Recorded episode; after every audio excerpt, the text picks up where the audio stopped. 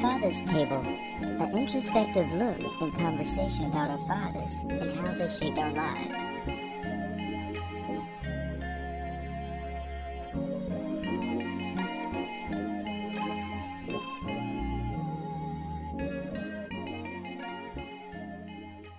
Welcome back to the Father's Table. I'm your host, Keith Ellaby, and today I have Aaron Walker joining me at the table.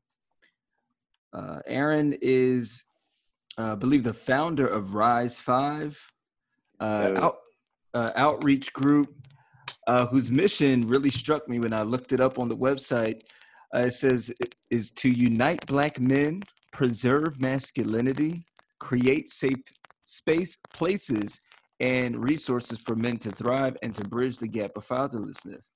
That is an awesome, awesome mission statement may I add. And uh, Aaron, thanks for joining the show. Sure, man, for sure. Excited to be here. Yeah, thank you so much. I want to ask you this. In the part of your mission statement, the preserve masculinity part, how did you come up with that when you were writing your mission statement? Well, you know, as we were um, thinking about, as we were thinking about some of the issues that are affecting our our black men in America, uh, we could not we could not not ignore the fact that um, identity and masculinity were tied in, in between each other. And so we didn't want to kind of skip over and graze over everything else and and not act like the masculinity is under attack. And um, so that was one of the things that I wanted to be clear about um, when we started to build the build the foundation of it, how important masculinity is. Oh, absolutely. Just this morning, I was reading a news article because I'm out here in LA and um, there's this story out here. I don't know how true it is. I believe it was like a 14 year old was forced to take estrogen, uh, but to treat a, a like a disorder. It's called um, oppositional defiance disorder and the doctors like injected him with estrogen. And i'm like what is that? And i didn't really understand that. But i guess the result of that the young man grew breasts. And and his parents didn't even sign off on it. It was like at a detention center or facility.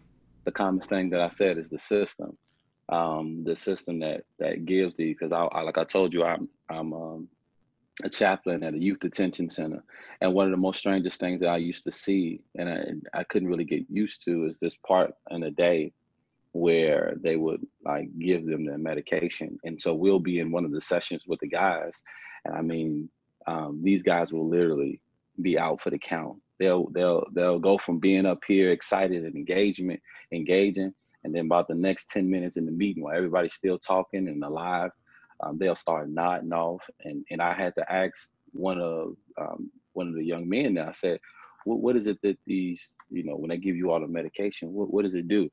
And he was like, man, it, one of the side effects is it makes you get really sleepy. The other one makes you really emotional and, and so forth and so on. And so, you know, all these side effects that whatever they give these kids to contain their behavior or to modify uh, behavior.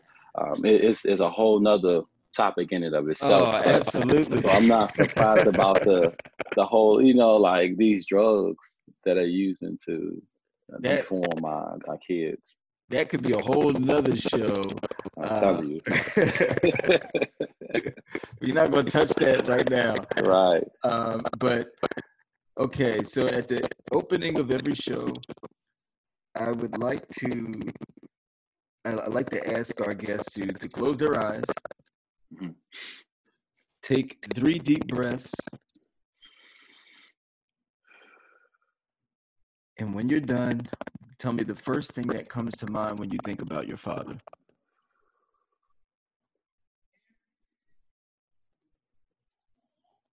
Yeah. I'm on a podcast.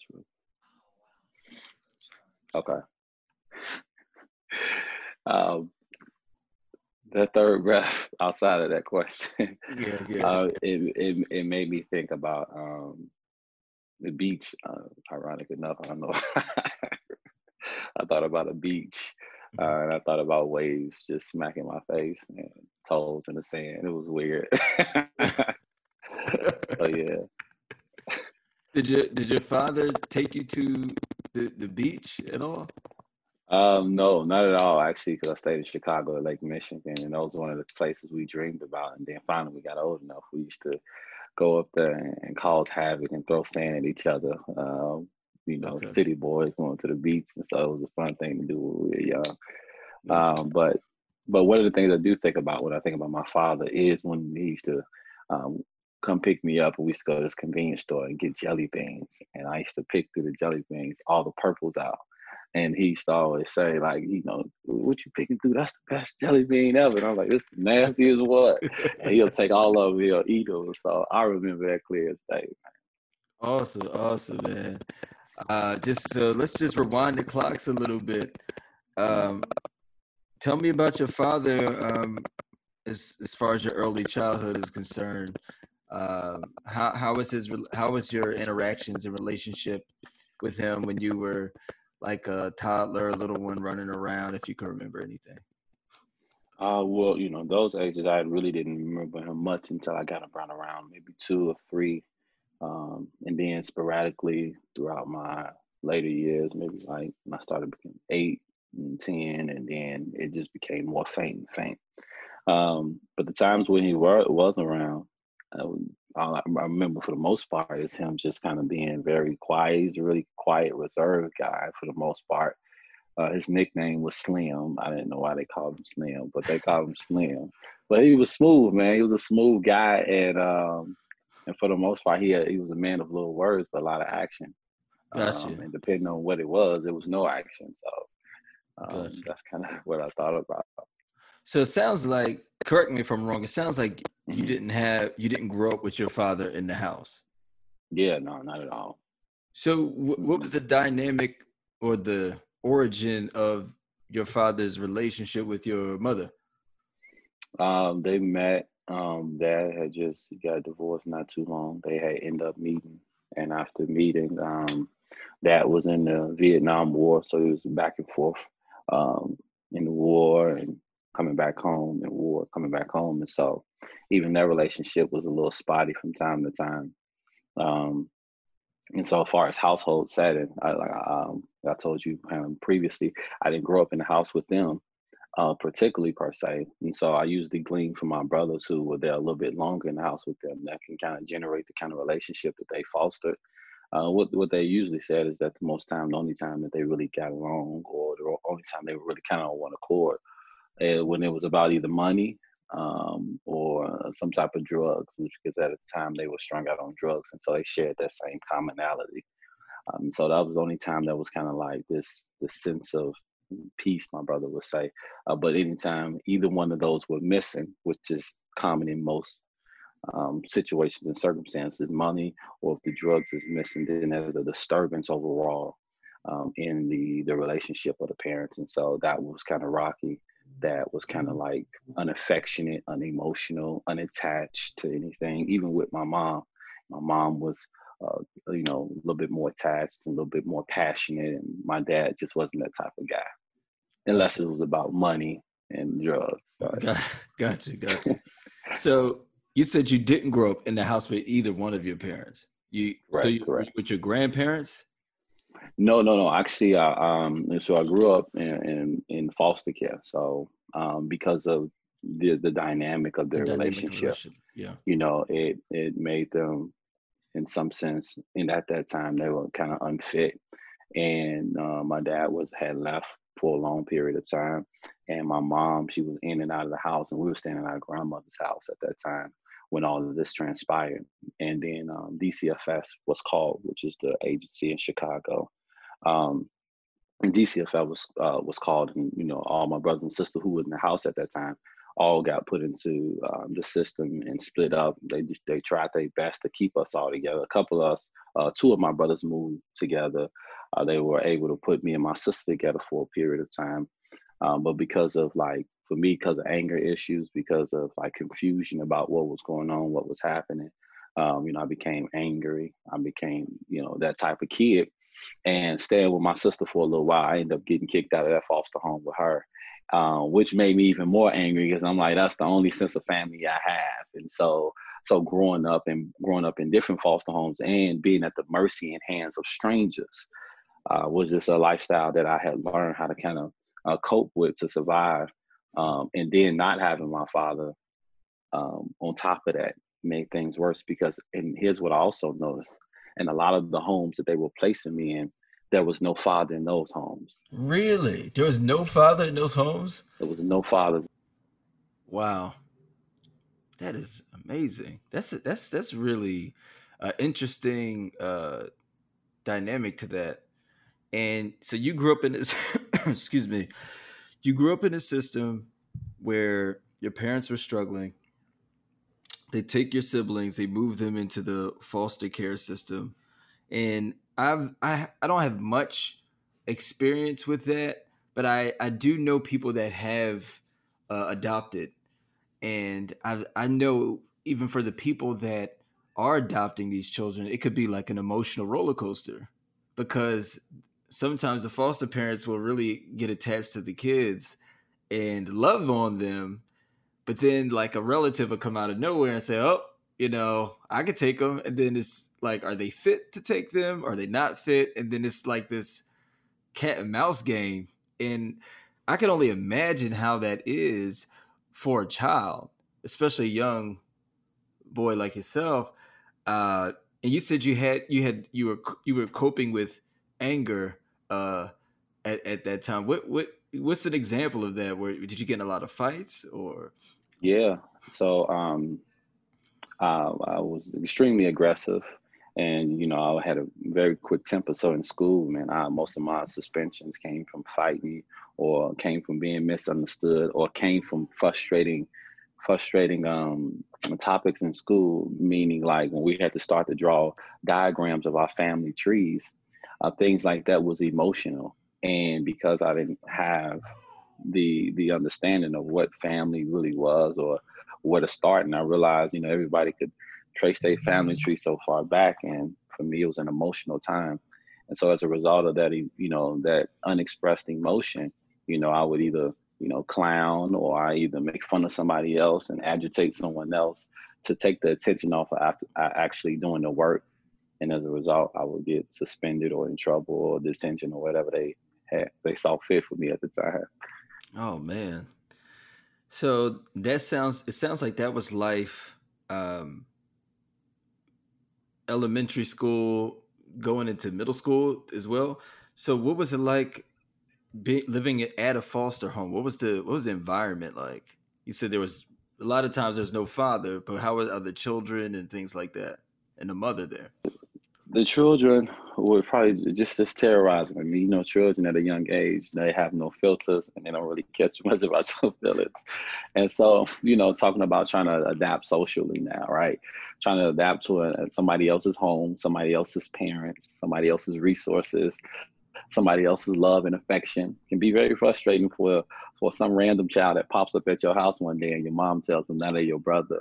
Um, you know, and so it was really frustrating because they will smile while you know the parent was there, but then behind closed doors, you know, they wouldn't want me to play their games. They they wouldn't want if we were out together. They wouldn't. They didn't want to even acknowledge the fact that I lived in their house, or even I was their brother, or anything like that. Or they would just say, "Oh, that's just my foster brother.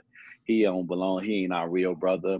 And so they would say things like that, and you can imagine that a young, you know, as a young child, what that does to you as you're trying to find your place in life. You're trying to find your place in family and and what it all looks like. You're trying to find your faith, uh, your place in relationship uh, between brother and brother or, or, sister and brother, and trying to find out what that identity look like. And so, you know, we got to talk about the shattered identity that you have when it comes to being a brother or to being a son to a father or a son to a mother. You see, those things are the um, are the after effects of those who go through those type of traumatic experiences, but never never get the reconciliation. And so you most times, and I, this is why my next internship and what I'm about to start working at now is at a foster home, because I have to talk about the after you get out of the situation? Does the situation still get out of you?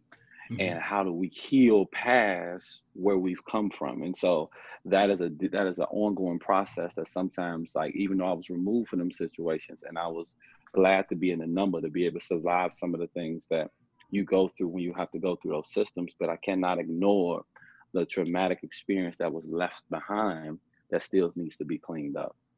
Oh yeah, yeah. I I see that that's really important.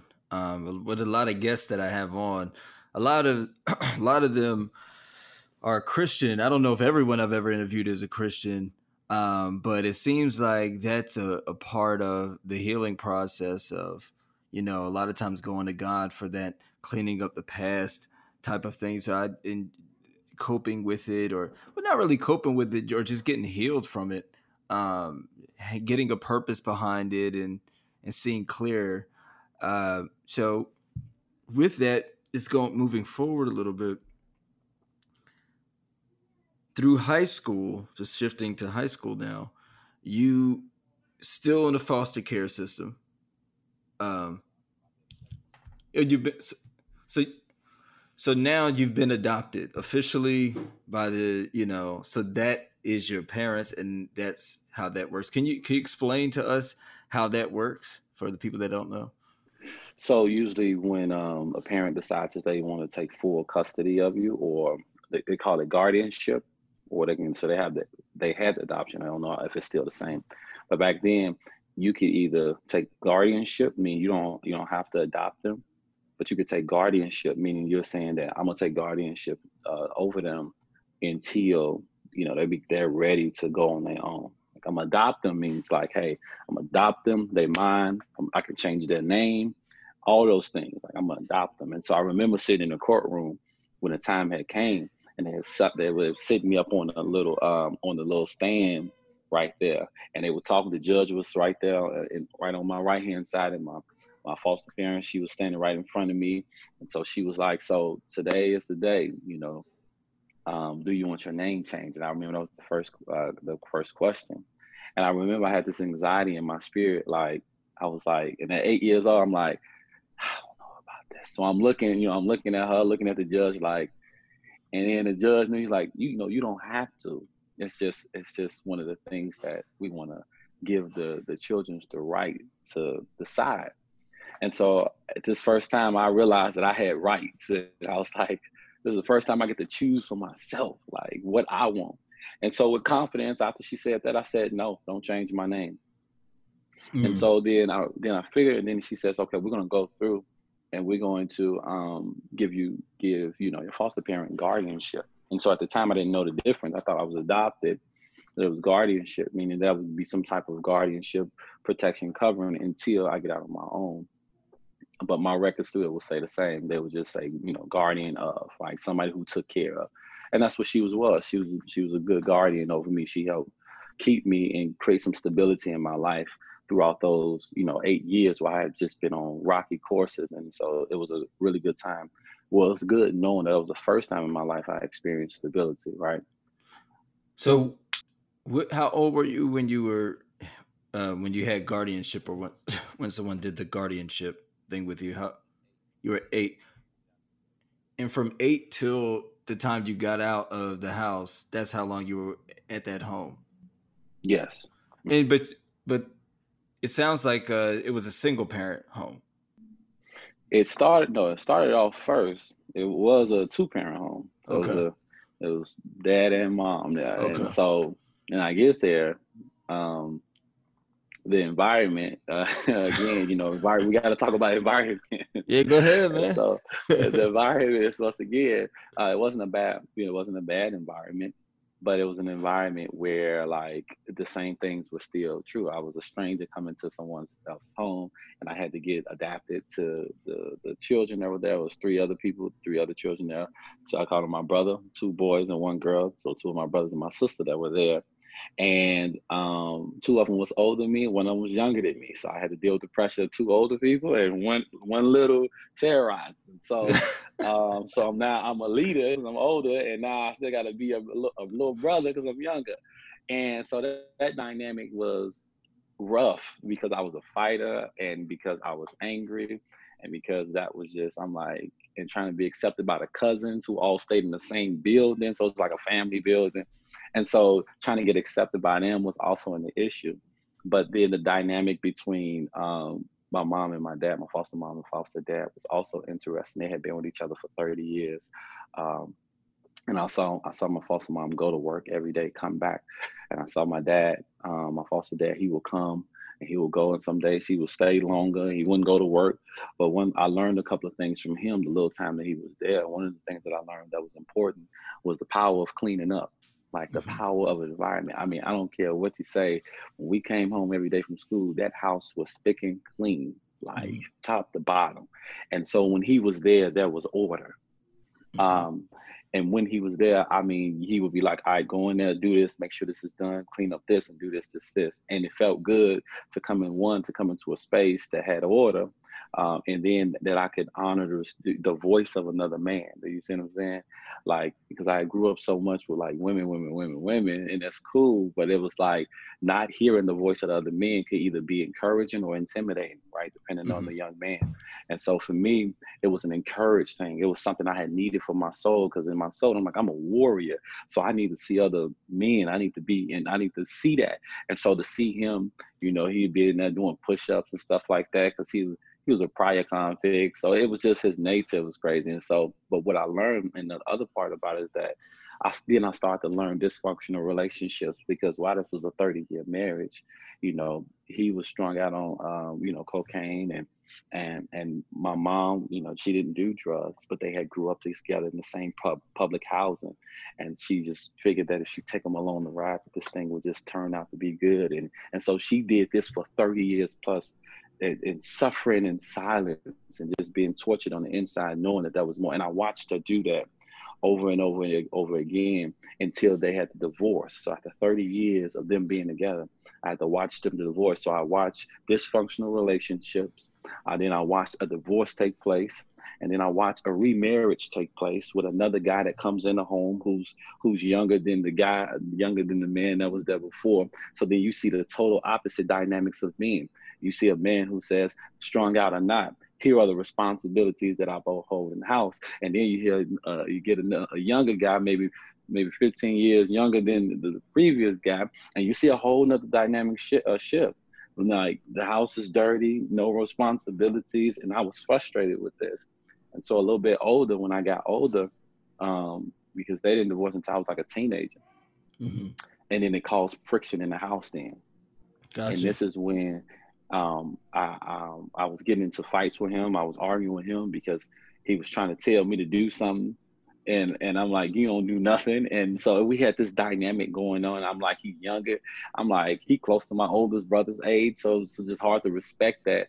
Um, and, and I was like, he ain't he ain't strung out on cocaine, but he's strung out on on on, on marijuana. And so I had these these comparisons and these frustrations. And so I'm like, and I had told myself, I said, I vowed not to do drugs. I vowed not to do none of these things is because my dad was a victim of it. I said my foster parents, uh, my dad, the, the guy who was my foster parent was a victim of it, and then my mom, what's name, is a victim of it, um, or participant victim of it. Um, yeah, they yeah. were a victim of it, right? And so I said to myself, what am I going to choose? What kind of man what I'm going to choose to be? And I said, I can't do that route, whatever that is. I won't go that route. And so that frustration constantly happened when, especially as a young man, you may not say it out your mouth, but in your heart, you know you're looking for another man. You know you're looking for another man. And that's undeniable. Right. And any man that say anything different ain't lying. They lying. Oh yeah, man. I, I agree wholeheartedly. Uh, that that must be a, t- a tough, tough transition, man. It's it's like a, a, like a third father figure in your life, and I and I'm curious, how was your relationship with your biological father at this point? Was was it like completely non-existent, or was it once in a while he'll pop up? It was it was once in a while, then it became like silence. I didn't hear from him or see him. And then, ironically enough, man, this is really when it happened. Um, when I was I was out on the street gang banging, and um, found out my brother um, went to the same school um, across the street from the same neighborhood I was gang banging on, and I had an encounter one day uh, with his school. Some guys from his school didn't even know he went to that school, and got into a big brawl and fight. Well, was attending to get into a big brawl to fight. The dean at the school uh, called us into the building, and so as we were in the building, you know, kind of like this this kind of real moment they were standing on one side of the room and we were standing on another side of the room and the dean was in the middle of the room kind of giving this an inspirational speech about men sticking together. And i didn't know that later on i'd be chanting those same words. You see how funny that is right? And so he was just talking about you know how we need to stand together as men and brothers and we don't need to be fighting each other. And so you know as as my enemies are looking at us on this other side and we mugging each other and we looking for the right moment to just kind of just engage because um, we were looking for a particular guy to come through the door who had started all of this mess. And so by the time the door swing open, there was about three guys that walked in, and uh, one of those guys happened to be my brother. And I'm oh, telling wow. you, man, like this shifted the whole room because when he came in, I ain't seen him in a while, uh, over some years. And so when he came in, I broke down crying. And so everybody, you know, you can imagine my homies, they like, yo, he tripping. What's going on with him? Like, and so I broke down crying and I saw him, he saw me, and we hugging in the middle of the in the middle of the room. And at that moment, you know, the dean had took full advantage of this moment and, and made his point strong. And I mean, it shifted the room. And by the end of that meeting, um, we were in uh, uh, uh, arm, um, holding on, locking arms, singing "Kumbaya," and, and, and we had and we had built a relationship. And at that moment, what I realized is that he had built he had built a bridge between the guys that was in the streets and the guys that was in the schools. And so he says there would be no no more division between you all. And, and and as a result of that, he says, you know what, you all also have access to the resources that our school have. So when we have dances, when we have parties, when we open up our gym to you all, you all are invited people. You all will no longer be just some guys roaming the neighborhood and don't have a family right here in the neighborhood that you all are in. And that in and of itself, um, that in and of itself was powerful. Um, and so that sounds it, powerful. Sounds like something out of a movie. yeah, man. I said I need to get that published. That is I need to get that, that's amazing. Um, so you you connected with your estranged brother, and that that that's that's awesome. So you mentioned that you were gang banging in the street. How how old were you when you started gang banging?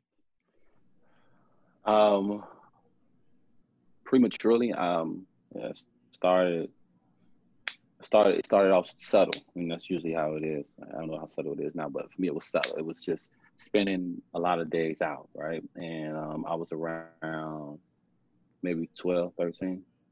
So around yeah. 12 and 13, I was just hanging out. Um, and then the guys that were on the block, they were always around. They were shooting dice by the parks that we were at, right? You know, they had, you know, they had the everything that we thought that we wanted. And so they would periodically come over there and I would say like subtly recruit people. You know, they would watch all the young brothers that were in the neighborhood. They would watch their talents, their gifts, and then obviously someone would make the approach. And that's what happened. Like I, I, just subtly, man, I was just out on the streets all the time, spending time with me and my boys. We were doing crazy stuff. And um, out of nowhere, you know, it was just like more. And then my, my bigger brother who was there at the time, he also was influenced. And then even the even my brother that was in my my foster home, he was in it. My uncles, you know, all of them were affiliated. So it, it for me it was excitement. So I'm like, they got that brotherhood. That's always men around. I would sit with them when they used to come over at the house, and they and I used to be around them when they're talking drug talk, when they're talking money talk, when they're talking women talk. So I've got some of my and then, watch this. I got some of my most critical conversation pieces from from from men who were talking about things that were in the street. And, and those were the ones who talked to me and talked back to me. Those were the ones who listened to me. And so my uncle and my brother who were affiliated in the streets i mean because you what you learn about you know being in that type of lifestyle at least then is that you had to be a people person. I mean and so talking and transacting with people were were like key and instrumental to your success. And so these guys were successful. So um, I wanted I wanted a part of that. I wanted yeah. to be a part of that that group. I wanted to be a part of those guys. I wanted that money. I wanted that success. I wanted the reputation. I wanted to be known for something. So as a result, I decided and, to be affiliated and join. And that's what you thought a real man was. That's what I thought a real man was. And I took on all the characteristics at a very young age. You know, that's that's really interesting. And and like you mentioned earlier, that's what I believe young men want. They they want a man they could connect with to show them, to guide them. Um, and when the father's not around, someone else might take on that role, maybe directly or indirectly, um, and shape that that child's life. So that moment with your brother was a dramatic shift in your life. How, so did that change your position on like education? Did you go to college after that? I think you might have mentioned you went to college, or did you not go to college, or you started businesses, or what did you do?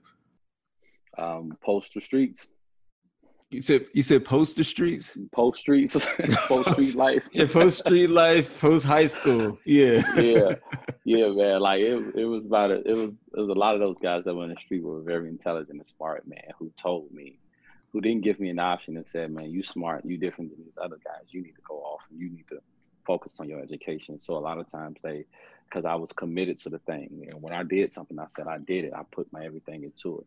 And so they were just saying like, man, I you you go hard, you do what you do, but this ain't for you, man. And I thought I took it as, I took it as another form of neglect, man. I took it as another form of rejection. I'm like, what do you mean this ain't for me, man? I didn't did this. I'm about this. I'm you know, and I, I started throwing my weight around and, and yeah, yeah. like, look, little man, this ain't this ain't what we talking about. It's some of us who gonna die in this. And he said, that ain't true. And he says, you go to school, man. Take the opportunities that we ain't got, man, and do what you gotta do and and with that with that speech and that talk and when i watched a couple of my guys get killed right in front of me beside me at the same place at the same time and i end up keep get kept getting away from this stuff and i and i took their words and i heeded to it and i took my way out and i just started going to school man and i started like leaning into my education especially in my high school years man i really leaned into my education i got the i got the um i started like applying myself because i didn't know before I left high school, before I left elementary school, I went to go get my records from the uh, juvenile detention center. And when I unfolded, man, it was so thick. So when I started to look at the history that was connected to my name and to my father and, and to my other brothers and sisters and siblings, and some of the information I saw in there was it was enough to make you boohoo for weeks, man. And so one of the things that I saw, I said, I did not know that they had labeled me LD. So now can you I'm explain to us what L- LD is? Learning. They they they had they said I had a learning disability, and and I was like, I didn't know that. and then, I, but I know I'm lying. I I found this out after I graduated high school because after okay. high school I went to go get my records because I said when I go to college I want to close the chapter of my life. I want to be finished with all this. I was creating a new path for myself. And and I was like, I didn't know that they labeled me this in, in elementary school. And I didn't know I was labeled that in high school.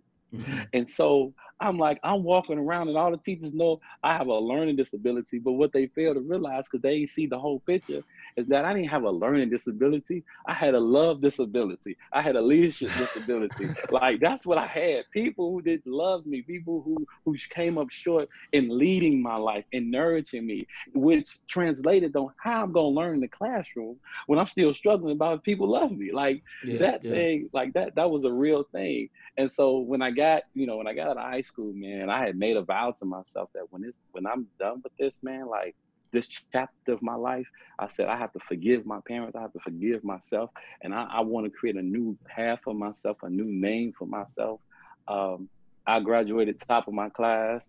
I graduated class president. I was in many organizations, right. and, and and I graduated with honors and got scholarships, and and that wasn't in my future, you know, according to my records. See, right, right. my mine said from this to the prison, and thank God I skipped I skipped the thank God I skipped the prison. You hear me? Like it's a good testimony, bro. I'm telling you. Thank well, God I skipped the prison. Well, you said so this is awesome. Uh you said you had to forgive your parents. Did you did you ever see your father after you came to this new light and a new way of thinking, a new way of life? Uh, did you ever contact your father in, in that? Yeah.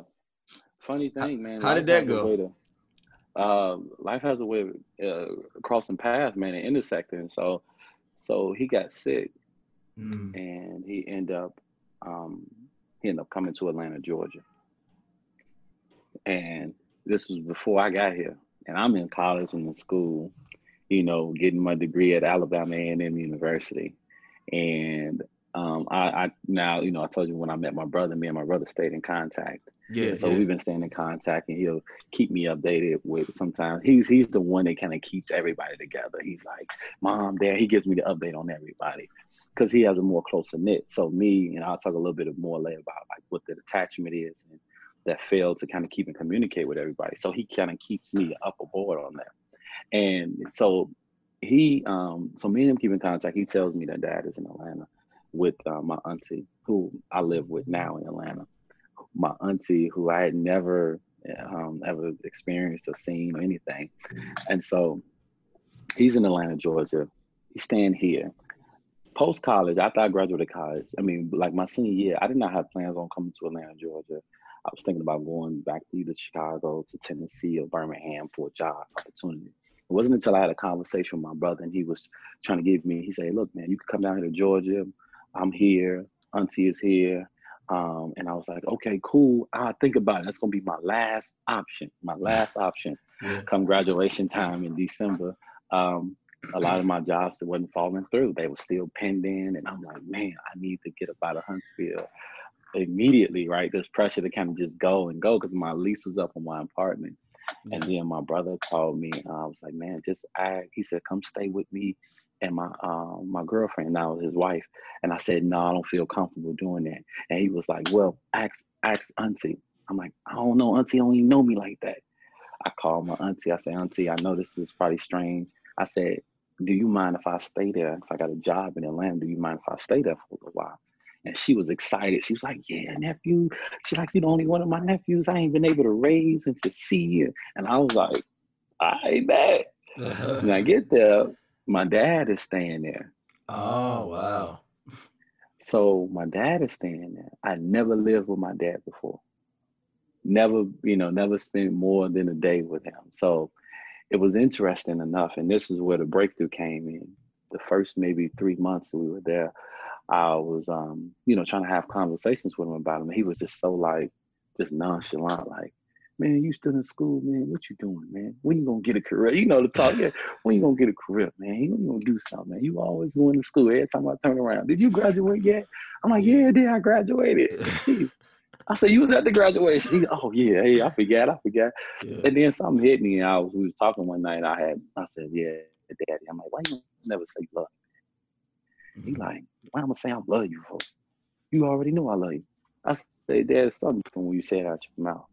And he was like, I ain't got time for all that, man. You can go on somewhere else with that. So real dismissive. So I took it personal. So every time I try, he'll shoot it down. He'll shoot it down. I took it personal, man. I was like, man. And I said to myself, I ain't gonna say nothing else to this guy, man. I'm gonna come and go, and I'm just gonna leave it at that. Now I realized that my father didn't give, you know, he, he didn't care either way. He had already been fixed and stuck in his mind. And so I prayed and I asked God about. I said, God, how should I how should I treat this situation? I want to be in the same house with my father and not and not have an opportunity to experience what he's like. See, you better be careful what you pray for, because God will God will call you to a higher account when you mm-hmm. pray certain things. And I prayed this prayer, and here's what the Lord said to me. I thought the Lord was going to tell me, you know what? He, I'm, I'm about to change your father's heart. I'm about to do this. That's what he said. He says, for the next 30 days, you go in the room and you tell them you love them and you give them a hug every day. And don't worry about what his response is going to be. Now, I was like, what? my pride kicked in and I was like, nah, man, because I was already upset and mad. And so I did it though. For the next 30 days, I went in that room. I was unattached to I was unattached to the outcome. I showed up in the room powerfully. I said, Hey Pops, I just want to let you know I love you. And I said, you know, and I need a kiss. And he like, man, what you gay, man? What you don't want some kisses, man, right? And so I started to see it to be hilarious. So I started getting a kick out of it. So I said, look at him, like frizzling up like that's like it's cool. So I hug him and give him a kiss. He'll fight me, and then I'll walk off. And so every day I did this, right? Something happened, man. Like something was restored. Something was restored. Like the joy, like this pressure that he had to do and perform and be. And I was like, it was, it was what it was robbing me of is my experience with him, just the way he is. And then allowing allowing the love that I give to him back, right? Just permeate his heart and let him respond with however he needs to respond. And so I did this for 30 days straight. And I didn't have to stop doing it because it, at that point it became a habit. And what I found out is our conversations got deeper, right? Um, transparencies got better, and we started having conversations about things that I had yearned to have conversations about. You know, you find yourself giving me advice about some things. He'll even say, you know, I love you. You know what I'm saying? Have a good day. You know, so those things started to happen gradually and slowly. And it was the best feeling of my life. I was like, yo, and we'll go. I'd be like, because at first I'm like, no, I don't want Pops to go nowhere with me. I take him to church. He embarrassed me. I was like, I ain't taking him to church. And then the Lord had to get over me, like, take him to church with you. So people could see your father. Yeah. And I took him to church with me. He, oh my God, he was acting a fool, but I, I had to. but it taught me like how to love him in all his ways. And I had a different appreciation for him, man. That's awesome. That's a wonderful story, man. Uh, about that, how your father was estranged from your life for such a long time, and then at the at the right moment, you guys came back into uh, a relationship, and you know, uh, if you guys are listening, if you can see the smile on Aaron's face, man, is just from ear to ear he's, when he's talking about his dad, man. Uh, and that's and that's amazing um, I think that's really vital and essential to uh, life, uh, your father. Uh, yeah. So, so, so, moving now to the future, your relationship with your dad is, you know, restored. Good relationship with him. How did Rise Five come about, or when did that come about? And can you tell us about some up? Uh, tell us mm. about this upcoming event you have as well. Absolutely um, Rise Five and has come up. Oh, that was the first part of your question, right? Right, right, right. Okay. So, so Rise Five came up. Um, I went on a trip with a couple of friends. Um, it was about 20 something of us, and we decided that in this COVID nature that we were all kind of still, we were all believers. So we said, let's, let's all link up. Let's not forsake the fellowship of the brethren. Um, and, and let's, let's kind of take a trip and get away from all the hoorah. And so we embarked on this journey to to rent out an Airbnb, nice mansion, and we were all there. And we had put together an itinerary of just to have fun and worship and, and giving God all the glory. And so um, one of the days we were at the the lake. It was a lake with a kind of like a, a, beach or I mean like a little um, thing on it where we can stand on. And so we was all out there, and at this time it was all the fellas, and there was about six of us out there. And we were talking about the things in the world and what was going on and we were talking about our positions as men. Like, where where does where do men stand in this? Like, what do we have a hand in this at? And so I said, hey, listen, y'all. I said, how about for the next 30 days? Um, it was June at the time. I said, how about for the next 30 days, y'all, we commit ourselves to meeting and gathering and bringing our power together, bringing our ideas together, our resources, and let's see what we can come up with. And so the first meeting we get up, we get there, we were all excited, dapping up, laughing, making jokes, being free in our conversation without correction. You know, you know how it is when we get together. Mm-hmm. And and then after all of that energy settled into the space, you know, we looked around and I kind of gave a, a, just a pitch of understanding to the to the space. And I was just saying, look, brothers, you know, today has brought us together because we want to do something amazing but we just want to find out wh- who we all are. Because I'm like, we dap up, we see each other, but we don't even know who each other are. And I and I'm like, I want to first give us an opportunity to reintroduce ourselves to one another. Mm-hmm. So we spent that first meeting reintroducing ourselves, getting acclimated with each other, and building relationship. The second meeting is where the creative space took in place. And I said, we I said, I want us to get on a project together. Because I believe that when we are able to work together, I said, so we need a reason to work together. So like, let's come up with an idea. Let's come up with something meaningful that will give us a reason to work together with each other and see our true strengths and true weakness and give us an opportunity to lean on each other in this time and be, you know, and be vulnerable. Mm-hmm. So we started coming around. I told him I had a vision about that God had a vision. I told him I had a vision that God gave me about 5,000 men. I said, God gave me 5,000. It gave, came from a story uh, when Jesus was feeding the five thousand, mm-hmm. and and God has showed me that I want to raise five thousand men. I want to I want to raise five thousand. And so I went back to the meeting. The next time I said, "Yo, I don't know how we're gonna do this, but let's do something that that that calls for five thousand black men." Well, first I said 500 because I was scared to say 5,000. and so the Spirit of the Lord was like, nah, stop checking it out, man. And I said, well, and I told him, I'm like, well, really 5,000, but I think like 500. And I'm like, nah, you know what? 5,000 it is. And so we started generating names and we started talking. And we was like, what do we want from men? And we all we kept saying is like we want men to be uplifted. We wanted men to just rise. And so one of my boys was like, Yeah, man. And he had this thing called five thousand. He was like five thousand plus. And I'm like, I'm like, ah, you know how you look for that ring?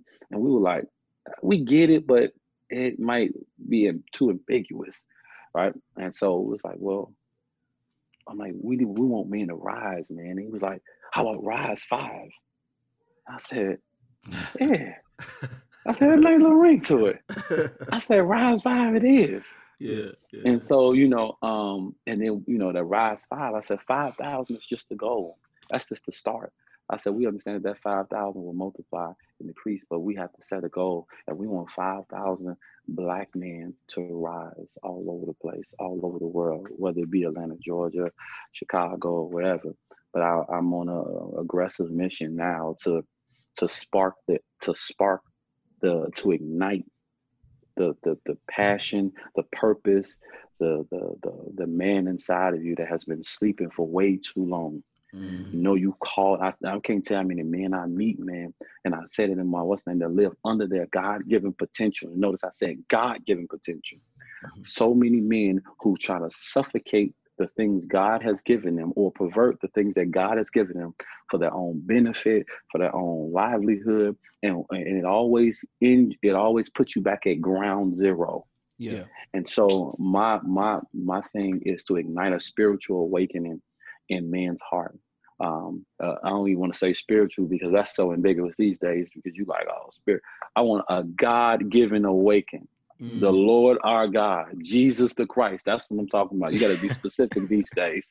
There's too many gods out here. So I got to, I, told myself, I, I, told God, so I'm living for you. I'm being bold for you on yeah. every platform I stand on. So I'm yeah. talking about that God, the God of the universe.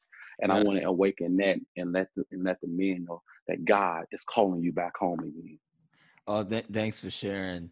Um, just to wind down, uh, I gotta ask this question. It's probably my closer question. Mm-hmm. Uh, you gotta sh- you gotta share with me.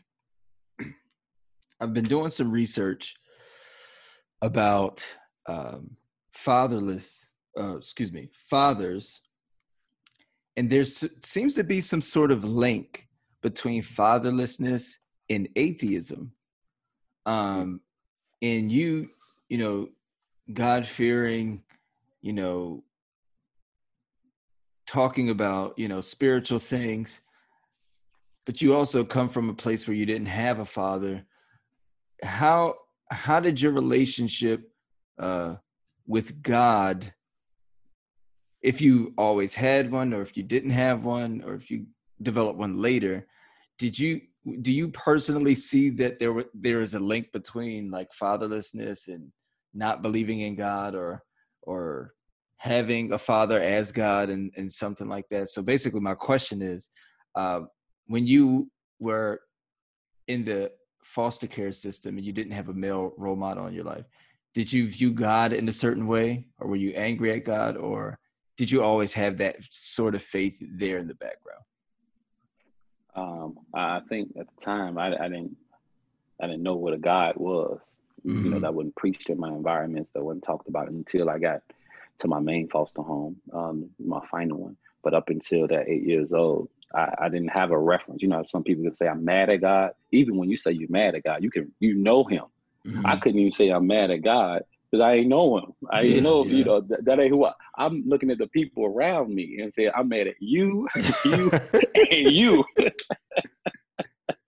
so I didn't have a recollection of this God thing, but I knew there was a spirit inside of me I, I knew that. I didn't. Have, I knew it was a spirit inside of me that would not let me give up, mm-hmm. and I couldn't always attribute it to myself. But I mean, all I had was myself to look around at, right? so, right, right. so I was like, I, am I'm, I'm strong, and I'm gonna keep on. And it was the spirit inside of me that got it imparted inside of me that allowed me to endure a lot of those things. Now, when I got to my my foster home, uh, like I was telling you about, mom working that job, and then you know the dad staying at home and doing this. The other part of that story is that she'll go to church every Sunday, mm-hmm. and every Sunday that she'll go to church, it, uh, the other the other the other three siblings will will play sleep, play possum. Um, uh, and, she'll ask like, "Y'all need to get up." So she was like, "I ain't gonna be late for church. Who's ready?" And here I am like this because I ain't know what no church was. I'm just like, I wanted to get out the house anyway. I want, I had a reason to get out the house, like, and so I was like, I'm like, I'm ready. And it reminds me of like, who's ready? Like how God is with us. Like God makes the appeal to all of us. The yeah, invitation was for all of us in the house, but I was the only one that answered. Yeah. And I showed up, man. I will never remember. I showed up and I was sitting in church and I watch people. I'm a watch, I'm an observer, I take things in. I'm watching people and I'm just sitting in the church like, people shouting, dancing, and I, am a dancer, so I like good music. I was like, I don't know what I'm dancing. I said, so I was like, this is a good time. This is a good time. And so it wasn't until she started taking me, she noticed that I I, I wouldn't mind going because she didn't have nobody to go with. So it was like it was almost like it was a relationship being built. She's like, I ain't got nobody to go with. He's willing to go. I'll take him. So on our rides, she guess what? She'll be talking to me, and I'll just be like this. Cause I didn't know how to respond to nothing she was saying, so I'll just be like, and she, I would, and what I didn't know, here's the thing, is the kick around. What I didn't know, man, is like, is like those were seeds mm-hmm. that she was depositing inside of me. Didn't know, Keith, that those were seeds that she was putting down on the inside of me. All I know is one day I was sitting at a, a choir rehearsal and they were singing a song and I'm and she had told me because I had been coming for a while and I had been sitting out in the audience, but she said the uh, the music minister of music Carvel was like, come tell him to come on up here. He always dancing. Tell him to come up here. He can be in. So they knew I'm like, I'm like, I want to be a tenor because I like them. They I'm like, I want to be a tenor right? Yeah, yeah, so I yeah. sat in the tennis section. It was like, just you know, when we start singing, don't say nothing. I'm like, all right. And I remember, man, we were just sitting there. The choir rehearsal would be so anointed, man. Like it wouldn't just be like rehearsing; it'll be like actual the worship of the song. The spirit of God would be in there. And I, I remember like stuff coming over me. And I used to ask my mom, I'm like, I feel something. And she remembers she telling me, she's like, whatever you feel, boy, don't quench the spirit. Now I didn't know what quench was. I'm like, like, don't be, what do you, what do you mean, quench? He said, don't hold back. If something comes over you, just let it go. I was like, whatever you say. So at that time, I was like, whatever. And I remember the song like it was never before. We was at choir rehearsal this day, and we were singing that Jehovah Jireh, Jehovah Jireh, my provider. And that thing was looping and looping. And some way, somehow that thing had got in my spirit, man. And that day I like I felt the presence of God come over me. And it was the first time I ever cried in, in worship or in my little dance experience. Um, and I didn't know at that time I was praising God. I didn't have the language for it. But I, the first time I let some tears drop. Um, and then the pastor, even in that church, which was good for me, I used to, he was an old school pastor. He was about 85 when I was that young. So you imagine how long he used to cry, right? He used to weep sometimes through his sermon.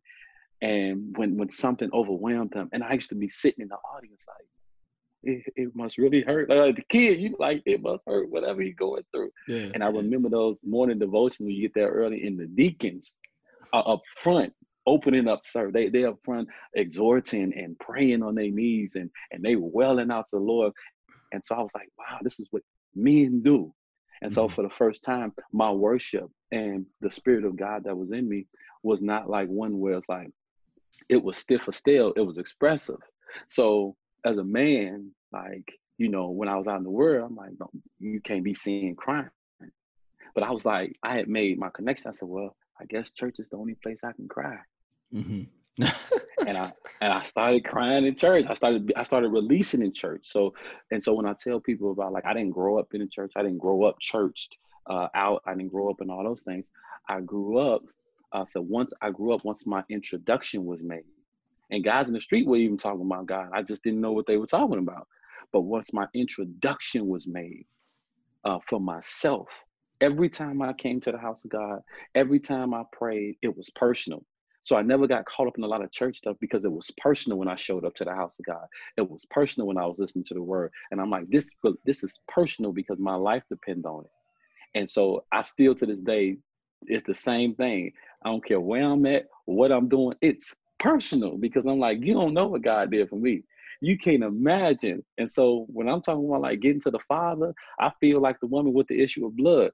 I feel like I feel like the man that was sitting down at the, the pool for 38 years and finally his healing came. I feel like the friends who who opened up the the roof and, and let my man's down to get his hit. I'm like, whatever I gotta do is personal. Like period. hey, yo, that's, that's why, you know, no, I mean? that's awesome. real personal.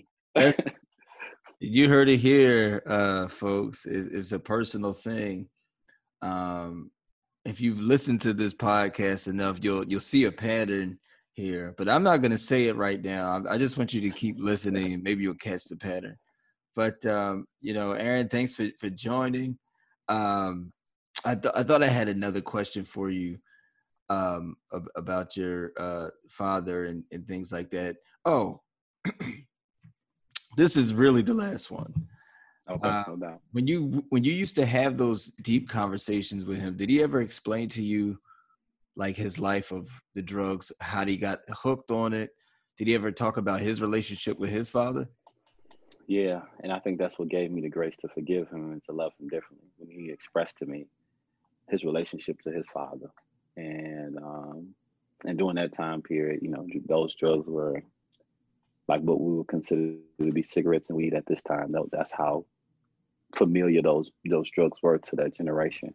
And he talked about his relationship, how he, he had this hate towards his father, um, and how he felt towards how he treated his mother and how he did her wrong and how he was unaffectionate and unlo- like like and cause I asked him and he was like he was like no, it, he you know he was like that guy ain't never he, he was never around and and it made sense. And then for the first time I had the conversation with him, it made sense. Now I had stopped beating him up in my mind for not being around. I was like, dang, he he don't even know how to do this, and he don't even know what that feels like.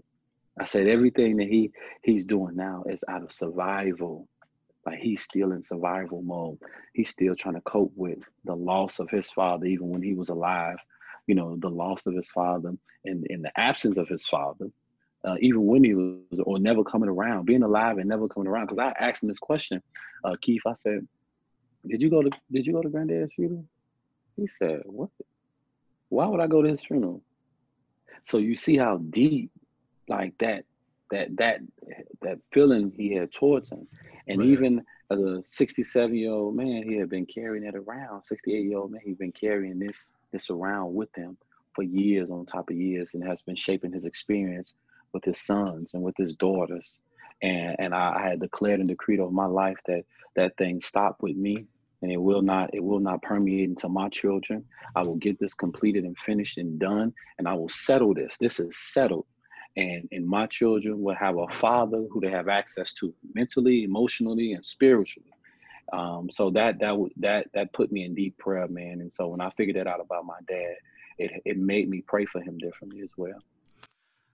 Oh man, I'm remarkable, man.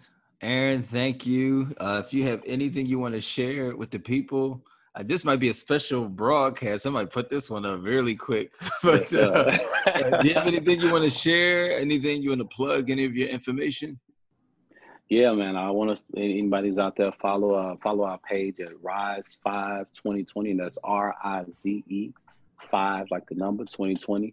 Um, and if you have any comments or if you want to know any, anything more, you can go to our website at rise5.com, rise5.com. And our email address is rise52020 uh, at gmail.com for anything like that. And the first thing that we want to get kicking off for our Rise 5 is our mentorship for men uh, young men. And uh, if anybody want to support and donate, you can email one of those channels or you can contact me um, at the uh, email address just given. Um, so we want to restore, we want to heal, and we want to revive our men um, in this season because we need strong men. And also, we got the Black Man March coming up uh, August 15th, this Saturday uh, in Atlanta, Georgia, at Anderson Park. Um, and so it's going to be fun. I've been excited about that, man. Excited and nervous, and I've just been spending time with the Father. And it's not just a Black Man March; it's a stand for God. And I believe that where you stand in this world, especially now, is going to be totally important to what happens to you. And so um, it's just not about social justices. It's just not about that. Um, we don't understand that everything that happens down here is connected to God. And so we've been standing for everything. We've been standing for politics. We've been standing for Black Lives Matter. We've been standing for this. But the Lord just put it on my heart. Where are my people who are standing for me? Mm. And so I said, God, I ain't gonna leave you out. Black man march standing for God. Um, and so um, that's what it's about. And so I got it because God wants to see who's gonna be bold and unapologetic for Him in this season. Uh, no more hiding under rocks. No more, you know, be ducking and dodging, hiding behind church walls. Ain't no church walls. Hiding behind the church walls. I'm the church. I'm going to bring the church to the wild. And so um, I'm excited, man. And I thank you for having me, Keith, man. Thank you for inviting me. Shout out to Tasha for connecting us, man. Yeah, for sure. Um, for sure. This is this has been an amazing thing, man. Awesome. Well, you heard it here. Aaron Walker, ladies and gentlemen. You guys have a good night. Peace. Peace.